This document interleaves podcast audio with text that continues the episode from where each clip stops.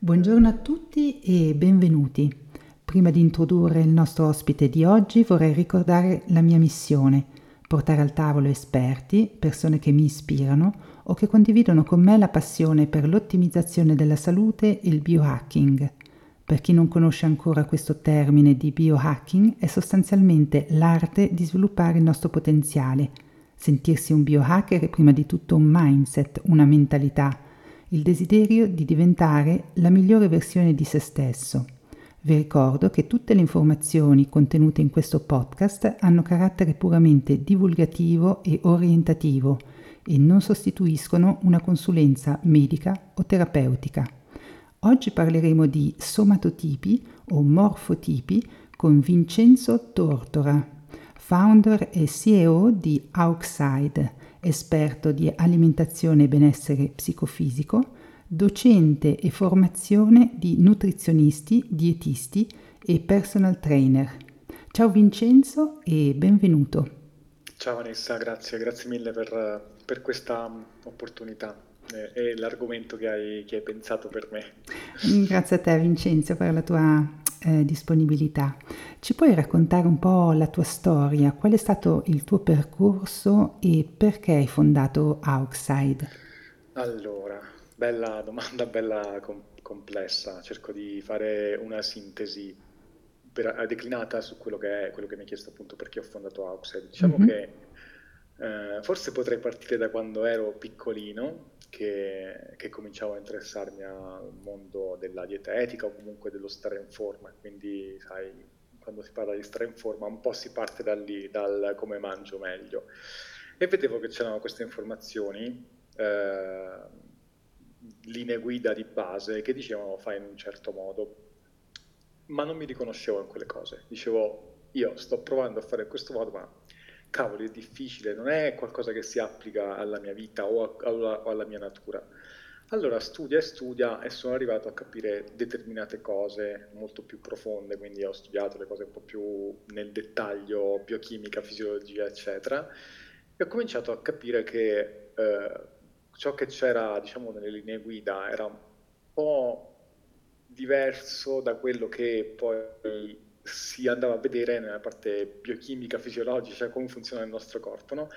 E da lì penso che sia da lì che ho cominciato un po' a mettere in discussione tutto quello che mi sono trovato di fronte nel corso del tempo, eh, prima partendo appunto dalla parte dimagrimento, fitness, eccetera, e poi eh, pian piano, arrivando appunto ad Outside, cercando di andare a capire cosa fosse cosa ci fosse di vero, diciamo così, di utile nei vari eh, diktat, nei modi di, anche di, delle espressioni eh, per migliorarsi, per uh, portare le persone a star meglio, eh, eccetera, eccetera. E quindi Outside nasce un po' con questo spirito di eh, essere quella vocina che dice, che fa pensare su qualcosa che sembra essere eh, un punto fermo, Outside è un po' quella voce che dice no, aspetta un attimo, ma questa cosa in un certo contesto o per te singolarmente, che c'hai questo stile di vita, funziona, non funziona, puoi applicarla e quindi ti fa ragionare, ti fa tornare un attimino indietro a capire se quella cosa effettivamente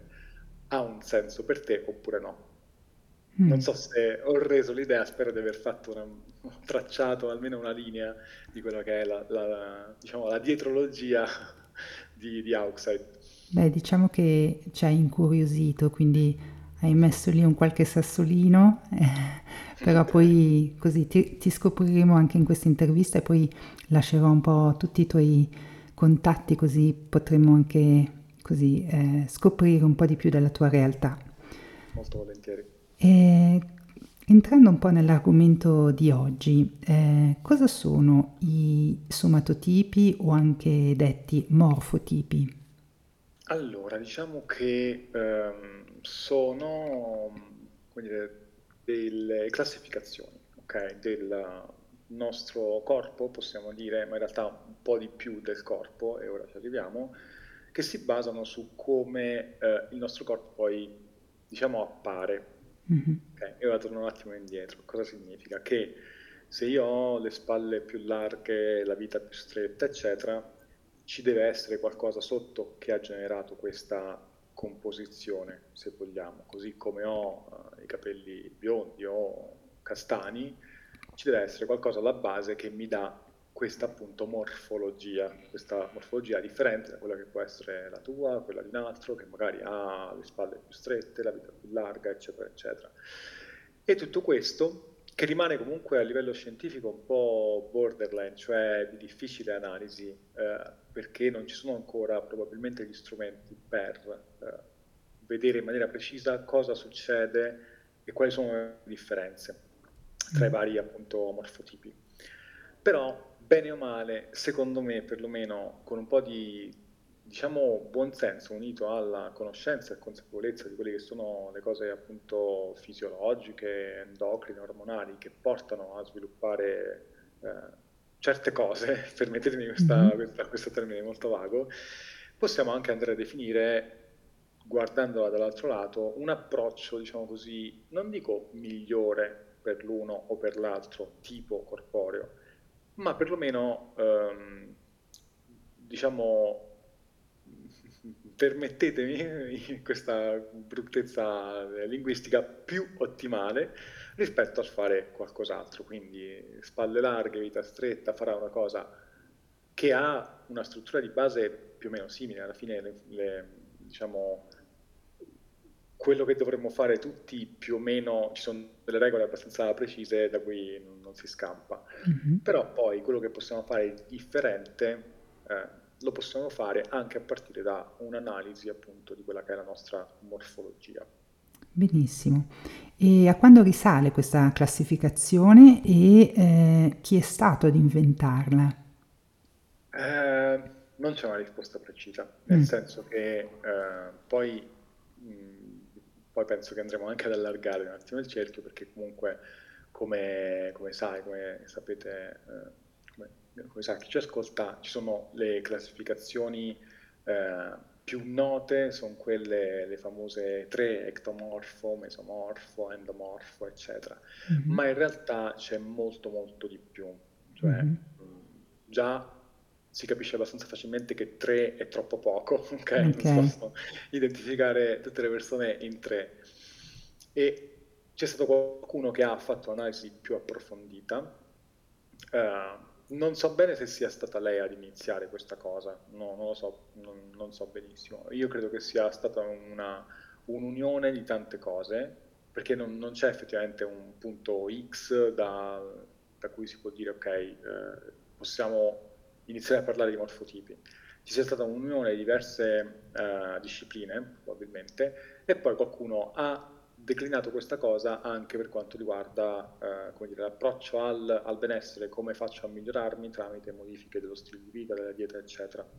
Mm-hmm. La Caroline Meyer si chiama, ha fatto, ha fatto anche degli, degli scritti, in particolare tre, tre bei libroni su, queste, su, questa cosa, che si chiamano eh, come titolo comune Different, uh, different diet different body type o mm. different o al contrario, non mi ricordo okay. bene, però different type, different diet, mm-hmm. um, dove sono, c'è la descrizione di molti più tipi di quelli che comunemente conosciamo, di, di molti più tipi di quei famosi tre, cioè ce ne sono 25 uh, eh, di base, infatti il primo libro è, uh, descrive 25 tipi diversi, e poi ehm, da, questo, da, questo, libro di base sono stati, creati, sono stati fatti gli altri due libri che ne descrive 25 eh, uomo e 25 donne.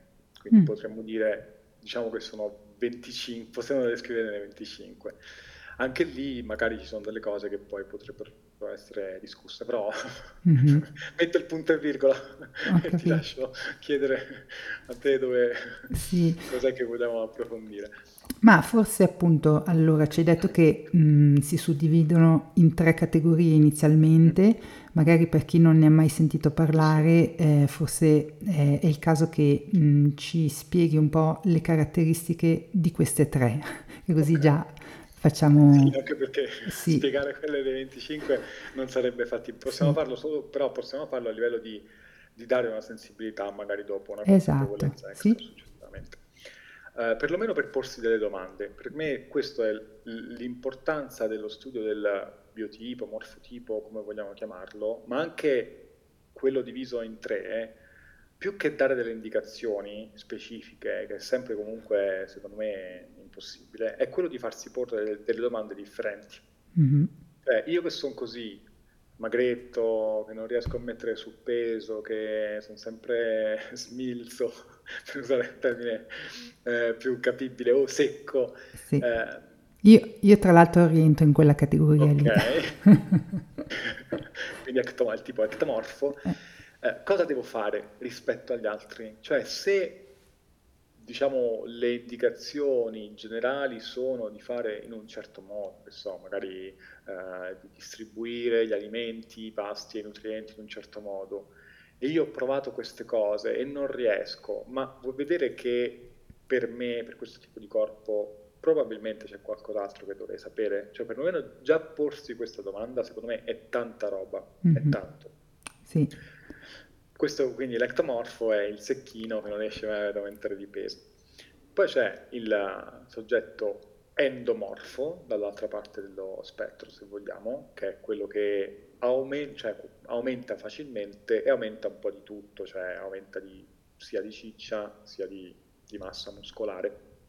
Quindi è quello che, eh, ad esempio, negli sport andrebbe a fare uno sport in cui è richiesta magari molta forza ma anche molta presenza fisica. Eh, il, pilo, il, tipico il pilone del, del, foot, del, del rugby, mm. okay, o della pallamano, o il centro della pallanuoto, sono tipicamente endomorfi, cioè a vederli direbbe, a volte non si direbbe neanche che sono atleti, no? Perché magari dici cavoli, però ne ha di, di massa anche grassa, però hanno poi molta massa muscolare che permette di fare certe cose e eh, loro facilmente riescono a mettere su entrambe le, le componenti, massa magra e massa grassa.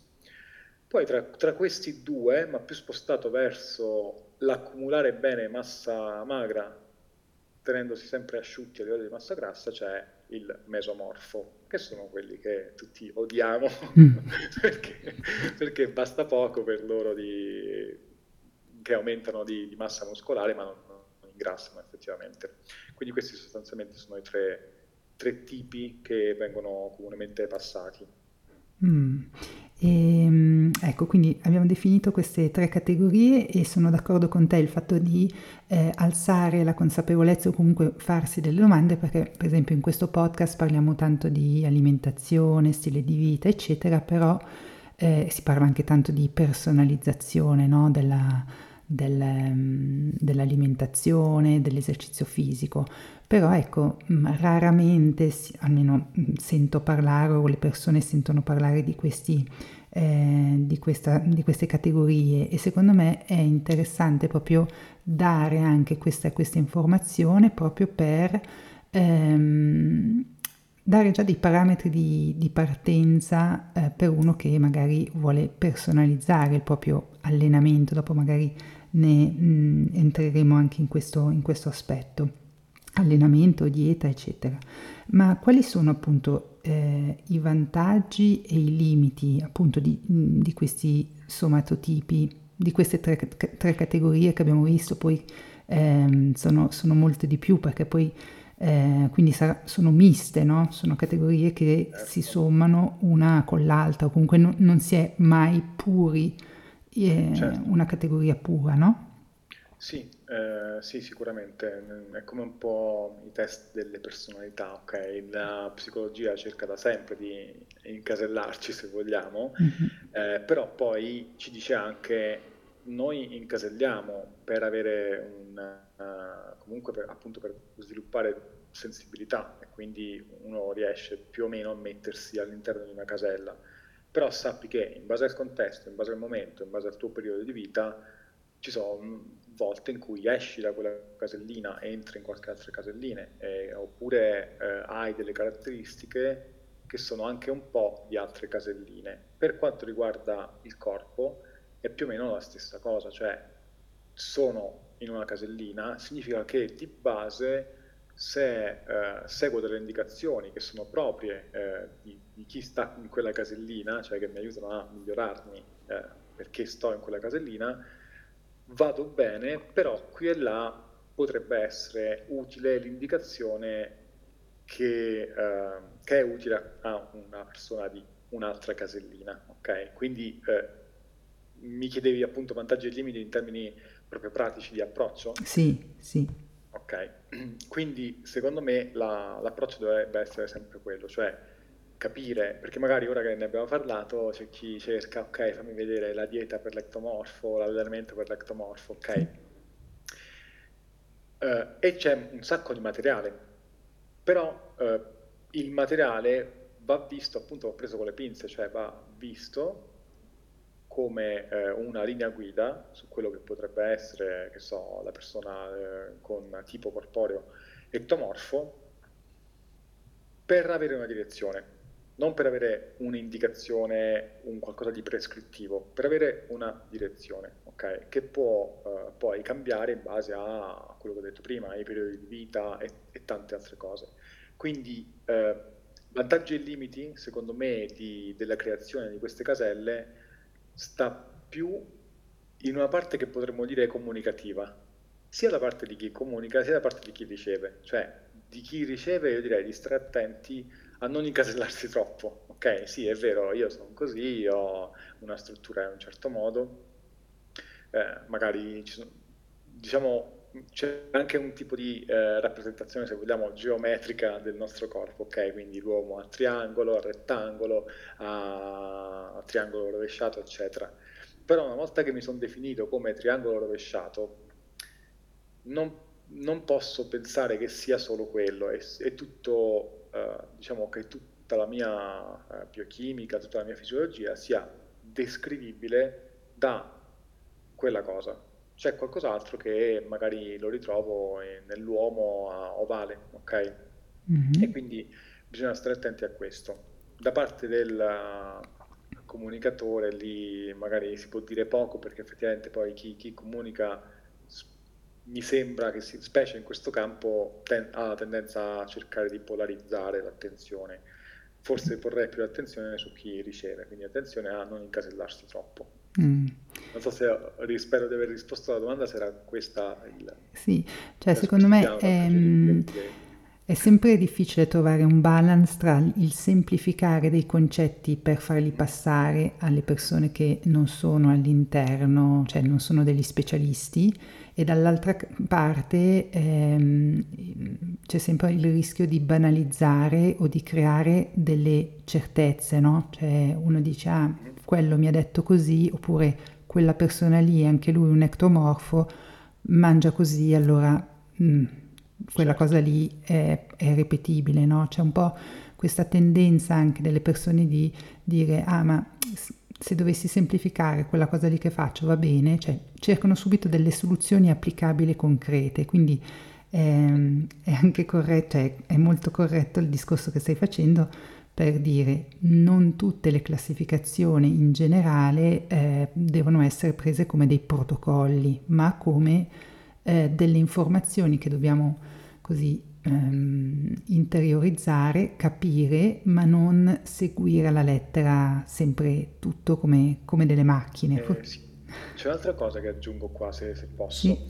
Eh, la, in termini proprio pratici, cioè quello che si deve fare, quello che io dovrei fare per migliorarmi, quello che va visto, e questo secondo me è un errore che facciamo spesso, facciamo spesso tutti, eh, il, mh, anche quando andiamo magari a mh, diciamo, dare un'indicazione perché abbiamo trovato che nello studio X questa cosa ci ha, fatto, ha fatto migliorare. Eh, bisogna vedere non il miglioramento in termini assoluti, ma il miglioramento in termini incrementali. Cioè, se io eh, posso anche tirare fuori il protocollo per ectomorfi, però devo, dovrei avere, eh, perlomeno se, sto, se mi metto da questo lato della scrivania, diciamo, cioè come comunicatore, dovrei avere l'onestà di dire, o comunque la chiarezza di dire quanto quel protocollo assegnato a un soggetto che eh, rientra, diciamo così, nella casistica in cui quel protocollo si può applicare, quanto dà a quella persona in termini incrementali rispetto a qualcosa di base eh, che poteva applicare. Okay? Perché anche lì è ovvio che se applico una cosa, qualsiasi cosa applico a una persona che in quel momento mangia in modo scriteriato, non si muove, dorme male, non gestisce lo stress, eccetera, è ovvio che vada a migliorare. Però l'errore potrebbe essere quello che prendo quel protocollo e dico, ah, questo protocollo fa migliorare questo tipo di persone. In realtà la persona migliora perché prima non faceva niente, fa qualcosa, quindi migliora. Okay? Mm-hmm. Quindi dovrei vedere quant'è la, il miglioramento incrementale rispetto a una persona che magari fa già le cose fatte bene. Infatti eh, queste classificazioni secondo me tornano bene quando c'è perlomeno un livello di base già consolidato e quindi posso andare a dirti tu che hai un tipo corporeo di questo tipo magari potresti beneficiare da mettere le proteine un po' più in questo momento della giornata piuttosto che in quest'altro i carboidrati di qui o di là. Ma se una persona invece è proprio diciamo alle basi o sotto, non ha senso fare questo tipo di classificazione. Sicuramente non ha senso in termini pratici, in termini di cosa fare per migliorarmi. Benissimo, è utilissima questa tua um, osservazione. Ehm, ma come facciamo a determinare il nostro somatotipo? Esistono dei test, delle misurazioni? Lo si fa a occhio? C'è uno con l'esperienza dice tu sei questo okay. tipo? Eh, qua apri, apri, un universo di cose perché poi eh, tocchiamo un argomento che eh, alcuni ci credono in maniera eh, forte e spesso fanatica. Vabbè, togliamo, togliamo mm-hmm. di mezzo questa parte. Altri eh, invece la tolgono del tutto di mezzo perché dicono tutto ciò che non esiste in letteratura scientifica allora non, non esiste, punto. Che secondo me tutte e due le posizioni sono, sono, sono, sono, non corrette, nel senso che se qualcosa ancora non è stato provato non vuol dire che non ci sia, non esista, ok? Certo. Infatti anche lì per quello si va con le pinze, cioè non, non de- nessuno dice adottiamo un approccio prescrittivo e nessuno dice andiamo a catalogare perfettamente le persone dentro certe caselline, però bene o male facciamocela venire un'idea, facciamoci qualche domanda in più, anche su noi stessi, anche a livello scientifico, cioè secondo me andare avanti anche a livello scientifico è quello, porsi qualche domanda in più rispetto al già scritto, rispetto al già detto. Quindi sulla uh, cosa, sulla questione delle test, misurazioni, eccetera, c'è chi ha cercato di farlo o tramite eh, diciamo strumenti un po' più eh, astratti se vogliamo, cioè legati non tanto alla parte corporea ma anche alla parte comportamentale. Come, eh, cosa ti succede quando mangi X? Come, come, sono i tuoi livelli di energia in questo momento, in quest'altro momento? Ok? Mm-hmm. ovviamente associato a com'è la tua forma corporea, com'è questo, questo, quest'altro, cioè misurazioni mm, delle varie punti di, de, del corpo. Okay? E poi c'è anche un pezzo che a me piace tanto, ho cercato anche più volte di cercare di correlare le cose, sto ancora raccogliendo dati, io sono uno che non parla finché, finché non ha almeno un certo numero di dati, eh, che è praticamente quello che mette in connessione anche cose che sembra che non, non siano in connessione, cioè più di natura eh, veramente comportamentale e psicologica, ok? Mm-hmm. Per capire se effettivamente una eh, tipologia di, anche di personalità, se vogliamo, ok, si associa anche a una tipologia corporea, perché il senso è, mh, mm, non è che il fatto che ci sia, diciamo così, permettetemi questo termine, un ruolo psicologico di ognuno di noi fa sì che ci sia anche un ruolo, uh, cioè che quel ruolo psicologico sia mh, espresso anche in termini fisici, cioè l'omino che è sempre indaffarato, è sempre super attivo, eccetera. Non è che anche eh, a livello evoluzionistico questa superattività è anche rappresentata da un corpo che è un po' più piccolo, minuto, che deve quindi eh, diciamo così, sprecare poco, essere leggero, essere versatile. Eh, lo stesso dall'altro lato, vuol vedere che quello un po' più pensante, pesante, eh, eh, fermo, lento se vogliamo, ma magari strategico, eccetera. Vuol vedere che quello che può esprimere magari a livello fisico uh, un, appunto un corpo che sta lì, è un po' più fermo, un po' più grosso, un po' più statuario, ok? Mm-hmm. Quindi era questo irrazionale. Ovviamente è molto beh, astratto e cam- so che cammino su, su, un sentiero periglioso eh, a livello scientifico, intendo, cioè chi, chi mi ascolta potrebbe dire no, no, non sono d'accordo, però mh, mm, secondo me può esserci una correlazione che potrebbe portarci anche lì, una cosa che sicuramente non ci dà delle certezze, cioè è sicuramente se mai ci dovesse essere una correlazione anche forte, non è qualcosa che ci può dire, ah, tu sei così, quindi devi fare questo, uh, oppure tu sei così fisicamente, quindi sei così psicologicamente, quindi devi mangiare così, così, colà. No, ci fa sempre fa, ci, fa, ci dà sempre l'opportunità di farci delle domande extra, quindi è sempre quello la, la, la, la, cosa a cui arrivare, secondo me.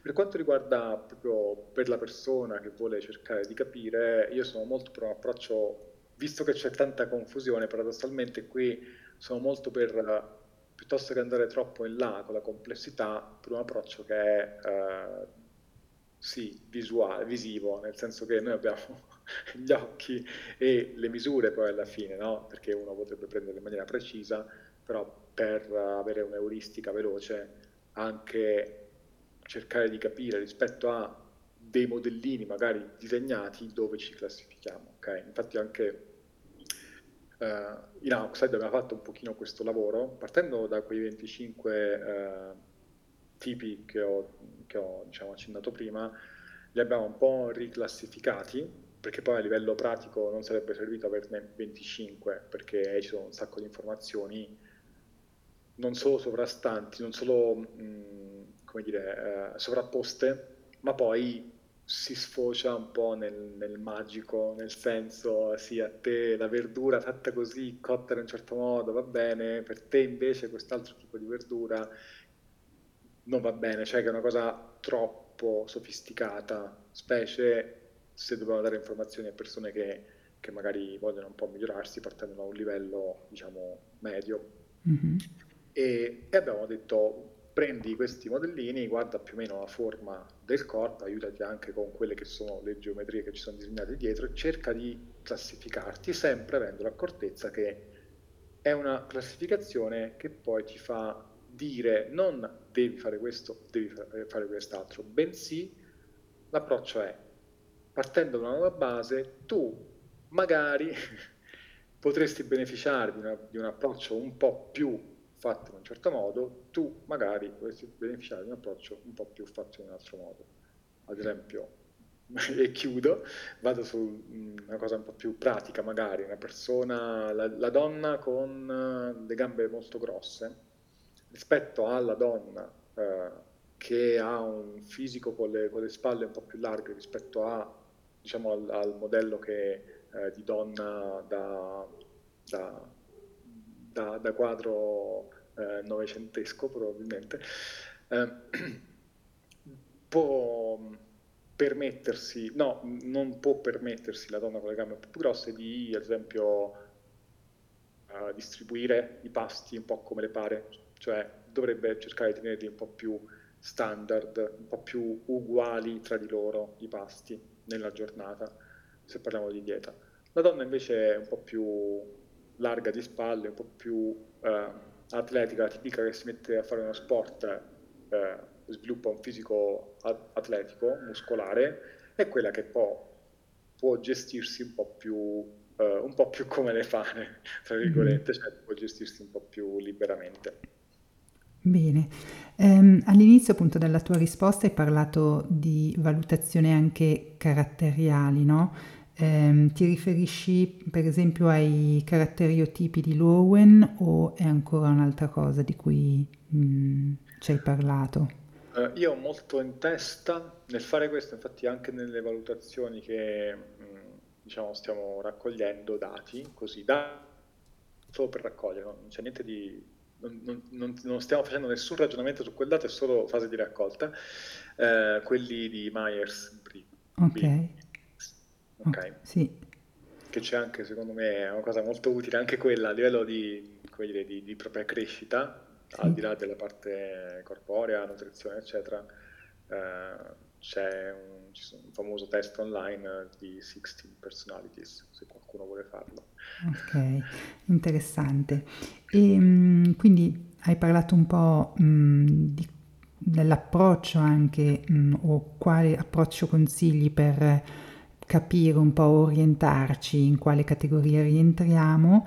Eh, le misurazioni appunto ci sono appunto delle indicazioni anche per ogni eh, somatotipo, eh, non so, le misure dei polsi, delle anche, cioè queste misure qui anche danno, danno un'idea un po' più precisa, giusto? Eh, sì, ovviamente anche quelle vanno, le, vengono sempre comunicate come, come, come degli standard uh, assoluti, cioè mm-hmm. se sei sopra i 16 e mezzo di polso allora sei così, però mh, secondo me non è, non è, più fattibile, e sottolineo il più, nel senso che stiamo cambiando, cioè stiamo secondo me palesemente cambiando anche biologicamente, eh, nel senso come espressione corporea di, di quello che siamo.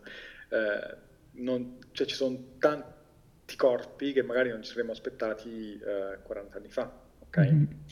E quindi bisogna non più, secondo me, prendere il numero assoluto, ma o, o al più vedere il numero assoluto, ma poi farsi un attimino delle domande extra. So che io vado sempre lì e dico bisogna farsi delle domande extra, che è un approccio pensato, cioè in cui bisogna un pochino sbattersi, eh, ci, però ci vuole, se uno vuole avere un qualcosa di più da, dal modo in cui mangia, dal modo in cui si allena, eccetera, deve un attimino pensarci, perché di questi tempi deve pensarci. Mm, secondo me la cosa ideale è quella di andare effettivamente a vedere un attimino le misure, eh, banalmente la larghezza delle spalle, quindi la misura, quella che prende anche il sarto, ok, per fare il vestito, la vita e andare eh, un pochino a vedere quali sono i numeri standard per cercare di capire mh, mm, di, del rapporto, ok? Rapporto vita-fianchi, rapporto spalle-vita, rapporto spalle-fianchi, eccetera, per andare a vedere un po' dove ci si piazza, però poi farsi domande anche su come appaiono queste, queste persone, cioè su come è fatto una persona, il tipico ectomorfo, ok? Di cosa stiamo parlando realmente? Perché poi altrimenti nell'andare semplicemente delle misure, cioè sotto i 15 cm di polso ectomorfo, ok? Si rischia di definirsi o autodefinirsi ectomorfi quando in realtà eh, si tratta semplicemente di un fisico nella norma a livello di biotipo che è semplicemente più magro perché, perché eventi di vita, oppure c'è più attività fisica, si sta mangiando di meno, eccetera, eccetera. Ok, questo è un altro fattore, diciamo così, di, su cui prestare attenzione. Mm-hmm. Il fatto di vedere sì i numeri eh, ci deve far prestare attenzione sul non autoclassificarsi in qualcosa eh, che, che in realtà non siamo per non sbagliare poi anche in fase di, di approccio successivo come le persone che non riescono a mettere su peso e pensano che, che hanno che, che, sono in un certo modo, ok? E in realtà hanno addosso magari delle, hanno addosso magari delle cose, anche delle cose di vita, magari si stressano particolarmente, magari eh, fanno tanta attività, stanno molto in moto, non si accorgono di quanto attività facciano eh, o non si accorgono di quanto mangiano mm, poco e si autodefiniscono um, ectomorfi o autodefiniscono soggetti che non riescono ad aumentare di peso, ma in realtà è solo perché devono fare qualcosa in più. Mm-hmm. Eh sì, qua mm, tocchi anche un altro argomento, no? Cioè se ehm, i somatotipi hanno caratteristiche permanenti o mutabili, no? Cioè se appunto un ectomorfo può diventare un mesomorfo con il tempo perché magari mh, aveva impostato la sua vita in modo sbagliato e quindi non prendeva magari peso con eh, il giusto allenamento, giusta, il giusto stile di vita piano piano può, può mutare. la, appunto, io ho visto appunto in letteratura ci sono esperti che hanno pensieri un po' discordanti, c'è chi dice eh, queste caratteristiche sono, sono, permanenti, altri invece dicono che sono mutabili. Tu cosa, cosa ne pensi? Un po' come un po' l'evoluzione anche della, della, della genetica e l'epigenetica, no? Cioè, sì, certo. Eh, sono sempre tasti molto, ma infatti tocchiamo quegli argomenti lì, cioè quando la puntata è iniziata con qualcosa che, che sembrava semplice, no? Sì. Però in realtà andiamo poi sotto e vediamo che ci sono tante, tante, tante, tante cose. Um, allora, faccio un attimo, porto un attimo uno spunto di riflessione anche per far capire e per dare anche un po' forse di spessore, perché fino adesso abbiamo parlato di alcune cose che potrebbero dire sì, vabbè, ma perché perché questa cosa, cioè qual, qual è eh, il razionale che c'è dietro, ok? Il razionale è questo. Eh, se io ho gli zigomi sporgenti, per intenderci, quegli zigomi si sono formati in un lavoro da parte del mio corpo che è durato molti anni, sotto influenza di determinati ormoni o sotto influenza di un determinato quadro ormonale. Quindi eh, è un processo lungo. Ora, potrei invertire questo processo, potrei fare in modo che la conformazione ossea, per esempio del mio viso, questo è l'esempio del viso, poi si estende ovviamente all'esempio del corpo, del corpo e quindi la muscolatura che si attacca a, questi, a, a queste ossa, il grasso corporeo che, che, che, che, si attacca a questa muscolatura, eccetera, eccetera. Eh, posso invertire il processo? Probabilmente sì, con stimoli molto forti.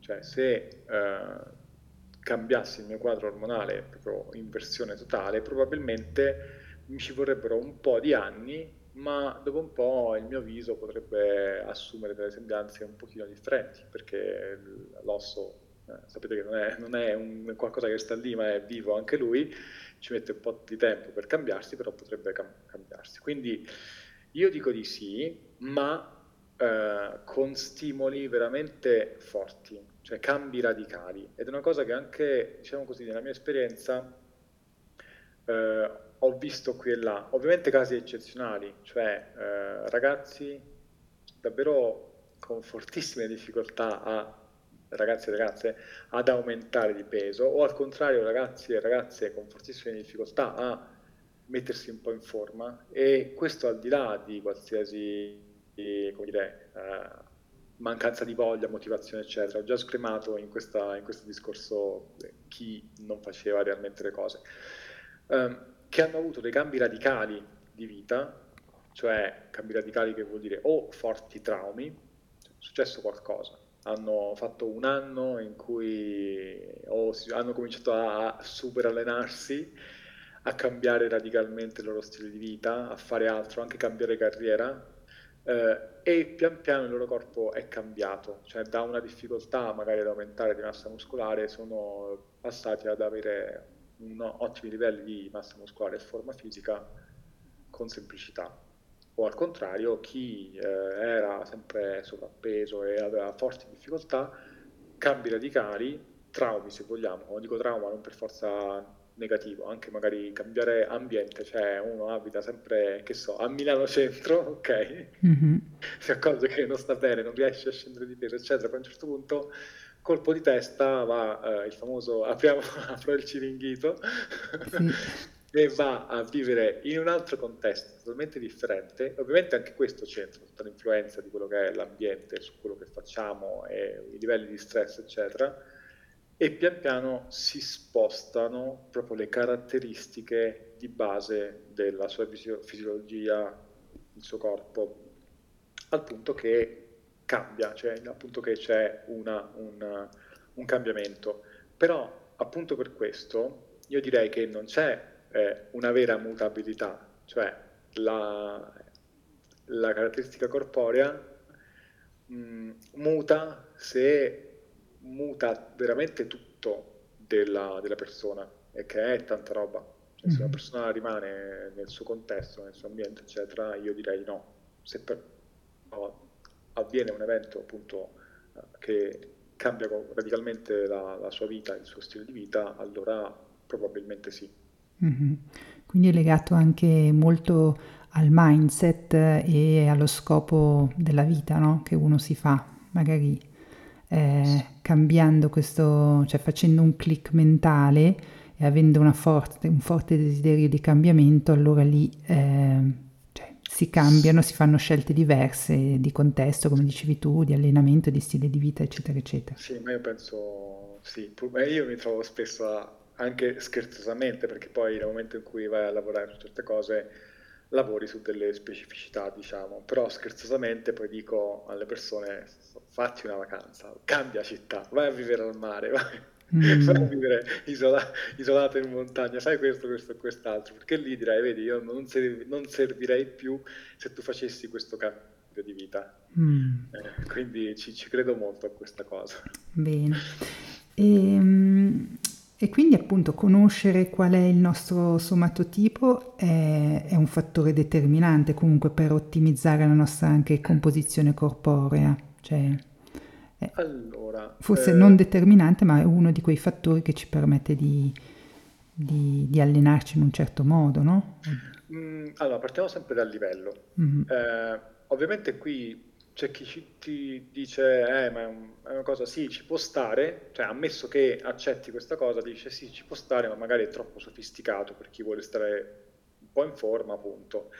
Io dico sì e no, nel senso che ci sono tanti modi per raggiungere dei risultati e in questi tanti modi, è presente quando la famosa frase è non, non esiste la strada migliore? Mm-hmm. È vero, non esiste la strada migliore cioè ci arrivi comunque a delle cose, però la strada più efficiente esiste. Mm. Quindi nel momento, io, nel momento che conosco certe cose, quello che io mi dico è, vabbè, ma perché non farlo?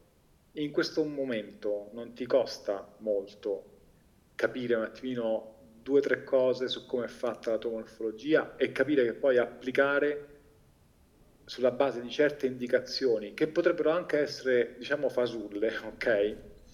però di certo non, non, sono, non ti fanno male per intenderci, ok? Dico, vabbè, perché non farlo? Nel momento in cui l'informazione ce l'hai, magari è una magia, magari è una storiella raccontata, vabbè, però ti costa qualcosa, ti costa così tanto rispetto a non farlo? No, se la risposta è no, falla, perché magari è la strada più efficiente per arrivare dove vuoi arrivare, ok?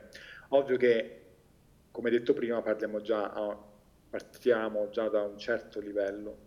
Eh, non consiglierei di andare a fare chissà quale analisi eh, specifica a una persona che in questo momento non sa mangiare, nel senso non sa magari riconoscere neanche eh, gli alimenti, come, come sono fatti, come sono composti, ok? Eh, o non si muove o è totalmente sedentaria. In quel caso direi ok, prima c'è da aggiustare delle cose basilari per il nostro stile di vita, mm-hmm. poi cominciamo a pensare anche a queste cose nel momento in cui si pensa a pensare il discorso è quello di prima, cioè mh, mm, cre- crederci o non crederci è la mia, diciamo anche la mia provocazione forse, è quella di dire vabbè quanto ci costa mettere in atto certe cose. Mm-hmm. Se, se, non ci costa tanto e c'è del razionale dietro, perché non seguirlo? E se, okay. se con questa discussione abbiamo un po' incuriosito alcune persone, cosa qual è il prossimo passo? Cioè hai mh, mm, dei libri o dei posti dove possono trovare delle informazioni approfondire un argomento? Cioè hai... Uh, sì, allora, uh, a livello di, di, libri, quindi letteratura, mh, non andrei su, sulla divisione dei 25 tipi, anche se potrebbe essere una lettura interessante per chi magari è un po' più appassionato e vuole mettersi e studiare un pochino di più. Il libro mi sono eh, ricordato, cioè mi sono, ho ripreso in mano eh, il titolo, è Different Bodies, Different Diets. Okay, l'ho pronunciato così che si capisse. Eh, di Caroline Main, ho scritto Main, però è bello, c'è tanta roba. Mm-hmm. Eh, dopo faccio anche una nota che credo sia importante. L'altro libro, un po' più divulgativo, quindi fruibile, è La dieta ormonale di eh, Margherita Enrico e Thierry Herzog, non so se l'ho pronunciato bene, ma mm, quello. Se mm-hmm. si cerca Margherita Enrico, la dieta ormonale, si trova.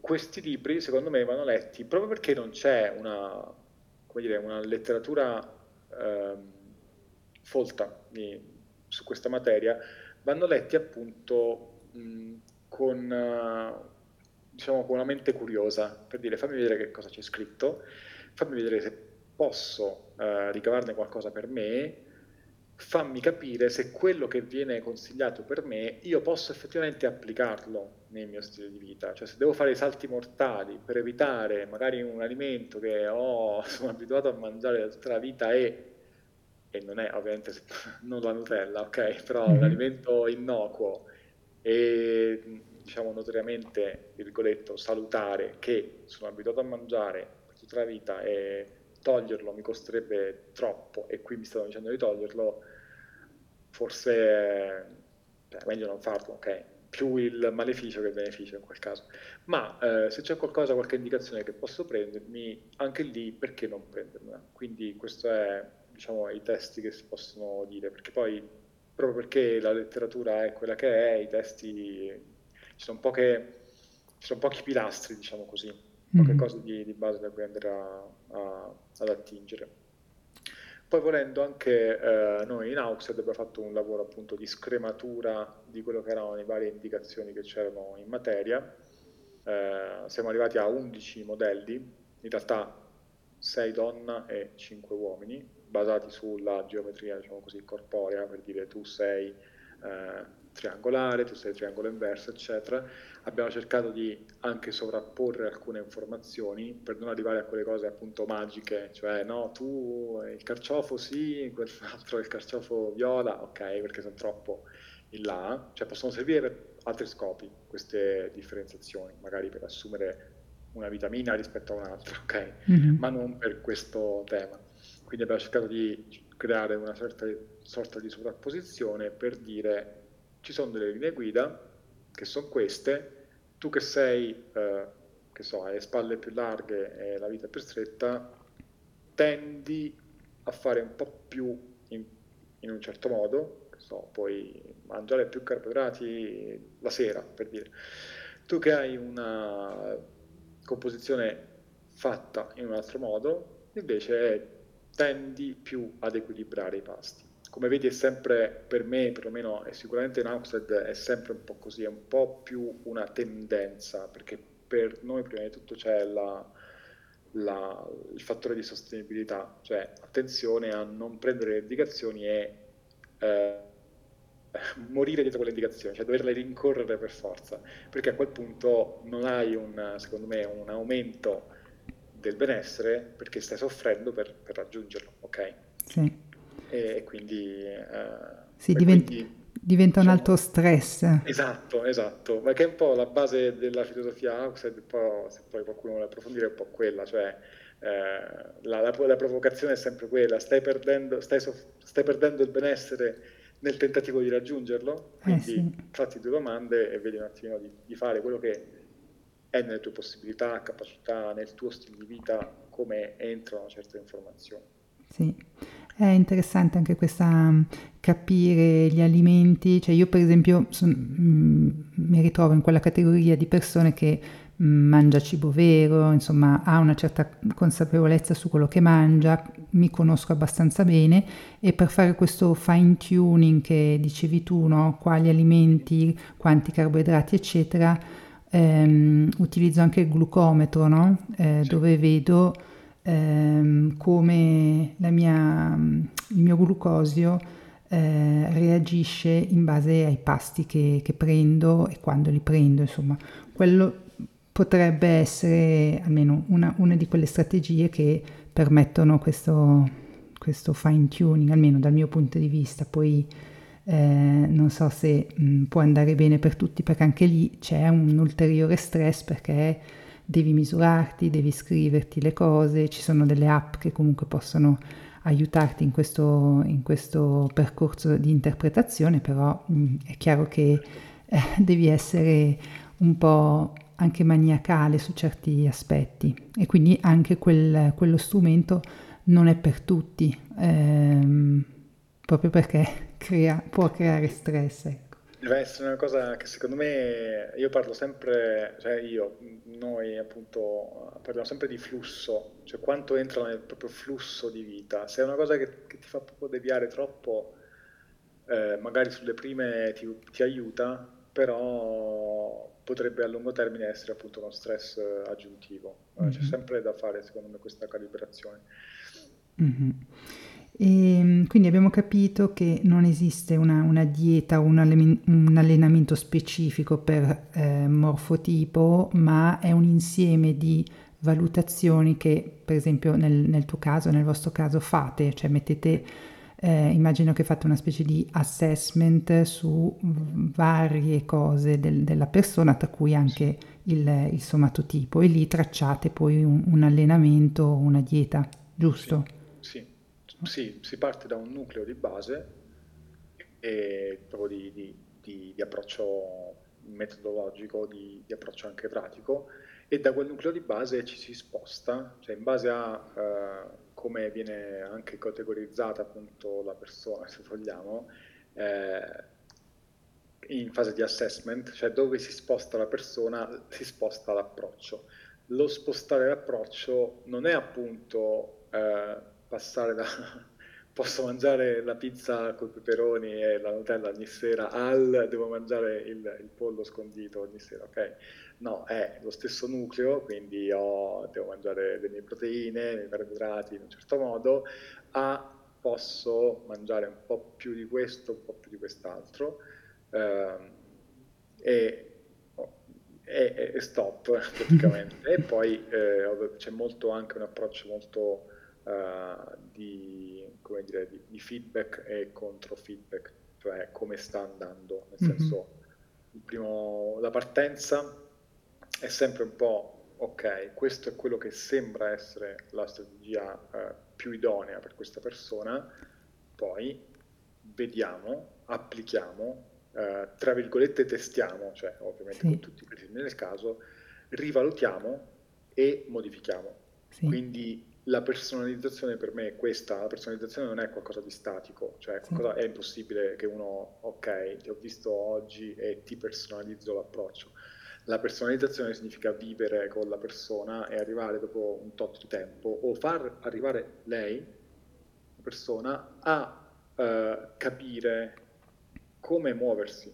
Quindi nel momento in cui cambiano le situazioni, gli scenari, i contesti, eccetera, capire che scelta fare rispetto a un'altra. Quella per me è la personalizzazione, cioè un processo dinamico eh, di continuo autoregolarsi, mm-hmm. continuo migliorarsi. Sono tutti degli, degli A-B testing, no? Cioè tu hai una, una strategia sì, e piano esatto. piano ehm, testi e testando varie, varie tecniche eh, poi mh, mm, metti a punto quella che poi funziona su di te. Poi quando l'hai trovata c'è, c'è sempre un altro obiettivo che, che nasce, no? Non si finisce diciamo mai. Questo, questo, concetto viene molto fuori da, da, da quello che facevi, giusto? Eh. Di, da, dal tuo background. Sì, sì, cioè poi... L'AB testing. Diciamo che sul corpo non puoi fare AB, puoi, puoi solo fare una cosa e andarla ad aggiustare nel tempo, nel mm-hmm. senso che non puoi mettere due cose a paragone. Mm-hmm. Eh, puoi farla più eh, in intervalli appunto di tempo. Mm-hmm. Beh, faccio una cosa, vedo come, come, come, sta andando, poi la modifico pian piano, anche perché c'è eh, dire, il sistema comportamentale della persona e quindi lo spostamento da una cosa, diciamo proprio A, B, di uno, un'abitudine, eh, deve, non può più avvenire che ok, fai A, poi il mese prossimo fai B, ma devo fare A, poi devo fare a che va un po' più verso B, poi devo fare quella A che va ancora un po' più verso B fino a spostarmi su B, cioè per cambiare l'abitudine ci vuole un processo graduale certo. e quindi vado a, a, mi sposto verso B e cerco di capire cosa succede. Benissimo. Allora, ti ringrazio per questa così eh, chiacchierata che ha dato un po' il sapore di quello che, che sono i somatotipi o morfotipi, non abbiamo dato delle, delle ricette Ehm, però ecco, mm, spero che ehm, le persone che ci stanno ascoltando abbiano potuto così aprire anche altri cassettini che magari erano, erano chiusi e eh, magari potranno andare a approfondire questo tema. Magari prima di chiudere questa intervista vorrei chiederti un'ultima cosa, cioè spesso si parla, parliamo di, di abitudini di stile di vita, mm, mi incuriosisce eh, se tu hai un'abitudine che ti ha cambiato la vita o qualche routine eh, che, che così ami particolarmente. Uh, allora, diciamo chiamarla abitudine, eh, sì, si può chiamare abitudine, però non è una cosa super specifica, nel senso è, per me è scrivere, scrivere le cose, scrivere tutto. Vabbè, mm. io poi sono un pazzo scatenato su questo e non è che consiglio di, di scrivere la mole di, di, cose che scrivo io, mm. però eh, secondo me io purtroppo vedo che c'è tanta confusione informativa che porta purtroppo confusione nella testa delle persone, nella testa di tutti, cioè non, non, non sono immune da questo, mi sono messo nel discorso, semplicemente lo facevo osservazione, eh, prendere i pensieri, i concetti che sono in testa e cercare di sintetizzarli quindi scriverli appunto, met- dargli un ordine, perché così si hanno nel tempo secondo me dei punti fermi su come si pensano, su cosa si pensa. Ovviamente non significa che non possano essere modificati, però si ha un pensiero fluido, ecco.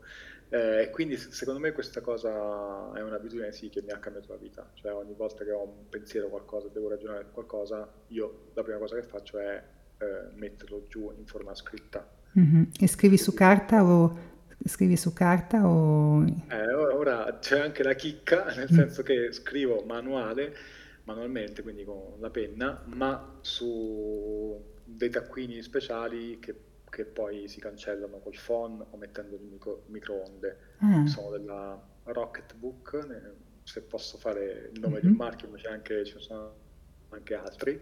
Uh, e perché appunto così no, non spreco neanche la carta, perché altrimenti sarebbe una follia. Mm, si scrive con una speciale penna e poi si cancellano con, con cioè, si possono ovviamente mandare in cloud con la scannerizzazione e poi si, uh, si cancellano col calore del phone o del microonde. Mm.